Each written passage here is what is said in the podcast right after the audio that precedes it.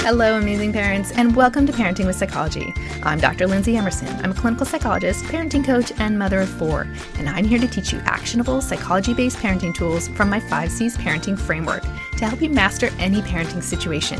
Thanks for joining me today. At Parenting with Psychology, we believe amazing parenting means becoming intentional in your parenting and proactive in learning skills to help you parent more effectively in a way that best fits your unique parent child dynamic. Before we dive into today's tips, let's take a moment to add a positive spin to our parenting and think about a time when you utilized your parenting toolbox to have a win with your family this week. I'll share one of mine with you. The other day, I was driving my four children to school, and both the younger boys were in a bad mood. They were not excited for the school day, annoyed about their drop off times, frustrated about this and that, you name it. I let them express their concerns, validated their feelings, and gave them a quick pep talk before dropping them off. As soon as they were out of the car, my two older children said, Wow, it's tough being around them when they're in such a bad mood. I'm glad we're not so grumpy. I had a little internal laugh because, of course, we all have grumpy mornings, and they were forgetting some of their recent tough start days. But I also gave myself a little pat on the back because it was great to see the older kids recognize the effects of being around people who are grumpy or irritable and wanting to focus on being positive. It showed me that the younger kids are on a great trajectory. The strategies I'm using with my younger kids are working, and one day they'll be the older kids more aware of the effect of their words and actions on other people, and focused on trying to focus on the positive to benefit them and everyone around them. Okay, now let's move on to today's parenting tips. This episode is titled Building Healthy Eating Habits How to Foster a Positive Relationship with Food in Your Children. As parents, we strive to raise happy and healthy children. One important aspect of their well being is teaching them healthy eating habits. In our family, the essential message around food is teaching your children to listen to their body. By understanding their body's signals, children can develop a healthy relationship with food. This may sound like a novel concept if you were raised with a clean plate club mindset. In this episode, we'll delve deeper into the psychology research that supports the idea of not forcing children to eat all of the food on their plate. We'll also explore how encouraging kids to listen to their body can extend beyond mealtime, empowering them to make mindful decisions in other areas of their lives. Keep listening to learn tips you can start using today to raise the next generation to be healthy eaters. First, trusting their appetite. Fun fact the Clean Plate Club actually stems from a presidential act during World War I when there were food shortages in the US. Thankfully, these are relatively peaceful times for our country, so we can focus instead on best practices around raising healthy children. Research in child psychology suggests that forcing children to finish all of the food on their plate may have unintended consequences. Here are some key findings. Number one, overeating and disrupted hunger cues. Forcing children to finish all the food on their plate can disrupt their natural hunger and fullness cues. When children are pressured to eat beyond their comfort level, they may lose touch with their body's signals of satiety. This can lead to overeating and an inability to recognize when they are truly full.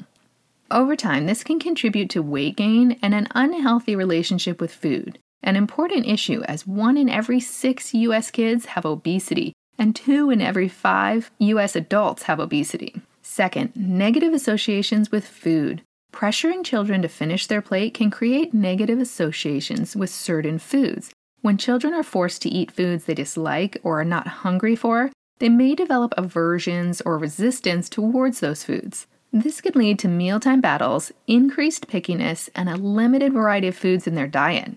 It's important to create a positive and supportive environment where children feel empowered to make choices about what they eat. Number three, autonomy and self regulation. Allowing children to listen to their body's hunger and fullness cues promotes autonomy and self regulation.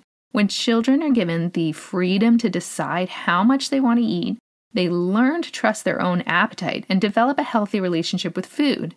This approach encourages them to become more in tune with their body's needs and fosters a sense of ownership over their eating habits. Number four, long term eating behaviors.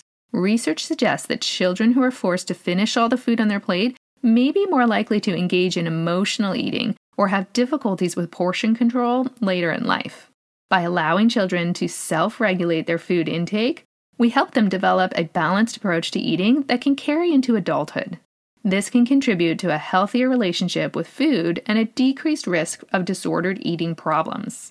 Children have an innate ability to recognize when they are hungry or full. By trusting their appetite, we empower them to make decisions about their own body's needs. It's important to create a supportive environment where children feel comfortable expressing their hunger and fullness cues. Encourage open communication about how the body feels during and after meals, and validate their experiences. This helps them to develop a strong sense of body awareness and fosters a healthy relationship with food. Pro tip if you're concerned about food waste, initially serve your children very small portions and let them know that seconds, thirds, or even fourths are available. Encourage them to serve themselves what they are sure they can eat and remind them that they can always go back for more. You can bring extra food in serving bowls to the table so as not to disrupt dinner time conversation with people running back to the kitchen for more food. Now let's talk about honoring food preferences. Just like adults, children have their own unique tastes and preferences. It's important to respect their individuality and allow them to make choices about what they eat. By giving them the freedom to decline foods that don't appeal to them, we empower them to develop a positive relationship with food. Research shows that pressuring children to eat certain foods can lead to negative associations and resistance. Instead, offer a variety of nutritious options and let your child decide what they want to eat. This approach encourages autonomy and helps children develop a sense of ownership over their food choices. While it's important to expose your children to a wide variety of foods, it's equally important to respect their preferences and not force them to eat something they genuinely dislike. It's worth noting that children may go through phases of being selective eaters. This is a normal part of development and usually resolves over time. As long as they're getting a balanced diet and meeting their nutritional needs, there's no cause for concern. Many kids have survived on little more than chicken nuggets or mac and cheese for months on end. Encourage your child to explore different foods at their own pace and be patient as they expand their palate. If you worry your child does not have a balanced diet, let them know that they can substitute the undesirable food for anything else in that food category. For example, if they don't care for fish, they can get a glass of milk, slice of cheese, handful of nuts, spoonful of peanut butter, etc. to be sure that their meal has enough protein in it to keep them powered up for the rest of the day. Some families have a rule that you must try at least one bite of everything on your plate. I really like that idea for younger children. Of course, at some point, you'll want to just give them a pass on certain foods, like when your child is 8 years old and they've been trying a bite of eggplant every time you serve it and they still don't like it. Having serving bowls on the table with extra food from the other offerings that night is helpful to be sure that they can load up on other food they do like. Hey, amazing parents. In addition to my solution focused masterclasses, I offer a full Parenting with Psychology course specific to your child's age group. It's the best way to learn everything you need to know to become an amazing parent. You'll learn all of my psychology based tools customized to your child's age group to help you feel more confident and capable in your parenting. Parents wanting to be more intentional in their parenting will love this in depth strategic approach to parenting guided by the 5 C's framework. Go to parentingwithpsychology.com slash courses to join the waitlist so you'll hear as soon as my full course is available. I'll look forward to guiding you on your amazing parenting journey. The last area we'll cover is on extending listening to your body beyond food. Teaching children to listen to their body goes beyond mealtime. It can be applied to other aspects of their lives, such as sleep and physical activity. By helping children tune into their body signals, we empower them to make mindful decisions that support their overall well being. Sleep is a vital component of a child's development. Just as adults have different sleep needs, children also require varying amounts of sleep depending on their age and individual requirements. Check out why consistent bedtimes are important at all ages at parentingwithpsychology.com slash blog slash 26 for more on that topic. Encourage your child to pay attention to their body signals when it comes to rest and sleep.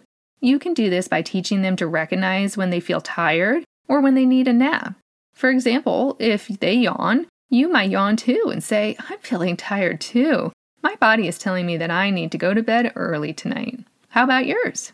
By honoring their body's need for rest, we help our children establish healthy sleep patterns and ensure that they get the rest they need for optimal growth and development.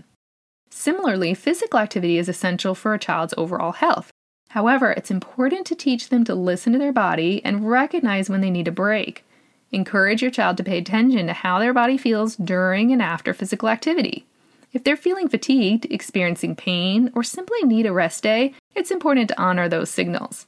By fostering a balanced approach to exercise, we help children develop a lifelong habit of listening to their body's needs. That will help them to prevent burnout and injury so they can focus on regular, moderate exercise throughout their lives. Okay, it's time for the take home message for this episode. We all want our children to be happy and healthy, and developing a healthy relationship with food is a huge part of achieving that goal. Child psychology research indicates that forcing children to finish all the food on their plate may have negative implications for their eating behavior and overall relationship with food. Encouraging children to listen to their body's hunger and fullness cues and allowing them to make choices about what they eat can promote autonomy, self regulation, and a healthier attitude towards food. When children are encouraged to eat until they're satisfied, rather than being pressured to empty their plate, they learn to self regulate their food intake. Let's nurture healthy habits by encouraging our children to listen to their bodies and make choices that support their well being. By doing so, we lay the foundation for a lifetime of positive self care and body awareness. Take a moment to think about your family's rules around eating and see if there are any adjustments you can make this week to help raise the next generation to have a healthy relationship with food. Healthy eating is part of the consistency category of my 5C's parenting framework. See, check yourself, are you an intentional parent? at parentingwithpsychology.com slash blog slash 35 to learn more about the 5Cs. To find more episodes in this category, go to parentingwithpsychology.com slash blog slash 37 and use the category search menu on the right of your screen. Oh, and a great resource for you on the topic of family meals is my free guide called How to Make Dining Out with Your Family Enjoyable at parentingwithpsychology.com slash dining. Download it today and enjoy a night off from cooking and doing the dishes. You deserve it. Okay, amazing parents, that wraps up today's episode. Thanks for being here, everyone. Join me next week to learn my top 10 tips for raising good sleepers. Until then, keep up the good work on your amazing parenting journey. You can follow Parenting with Psychology and sign up to receive my weekly newsletter at parentingwithpsychology.com/tips to be sure you don't miss any of my new tips. My weekly tips are available to read on my website, to listen to on your favorite podcast player, or to watch on YouTube. If you'd like to connect with me more regularly and join the Parenting with Psychology community, follow Parenting with Psychology on Instagram, Facebook, LinkedIn, and Twitter. It would mean the world to me if you would take a moment to rate and review this episode to help it become more visible to other parents. Finally, a quick legal disclaimer. Please note that the advice provided in this episode is different than therapy and does not serve as a substitute for professional psychological treatment or other types of professional advice or intervention. If you or your child have concerns or need further parenting or personal support, please contact a physician or other qualified local health professional. See you next week, amazing parents.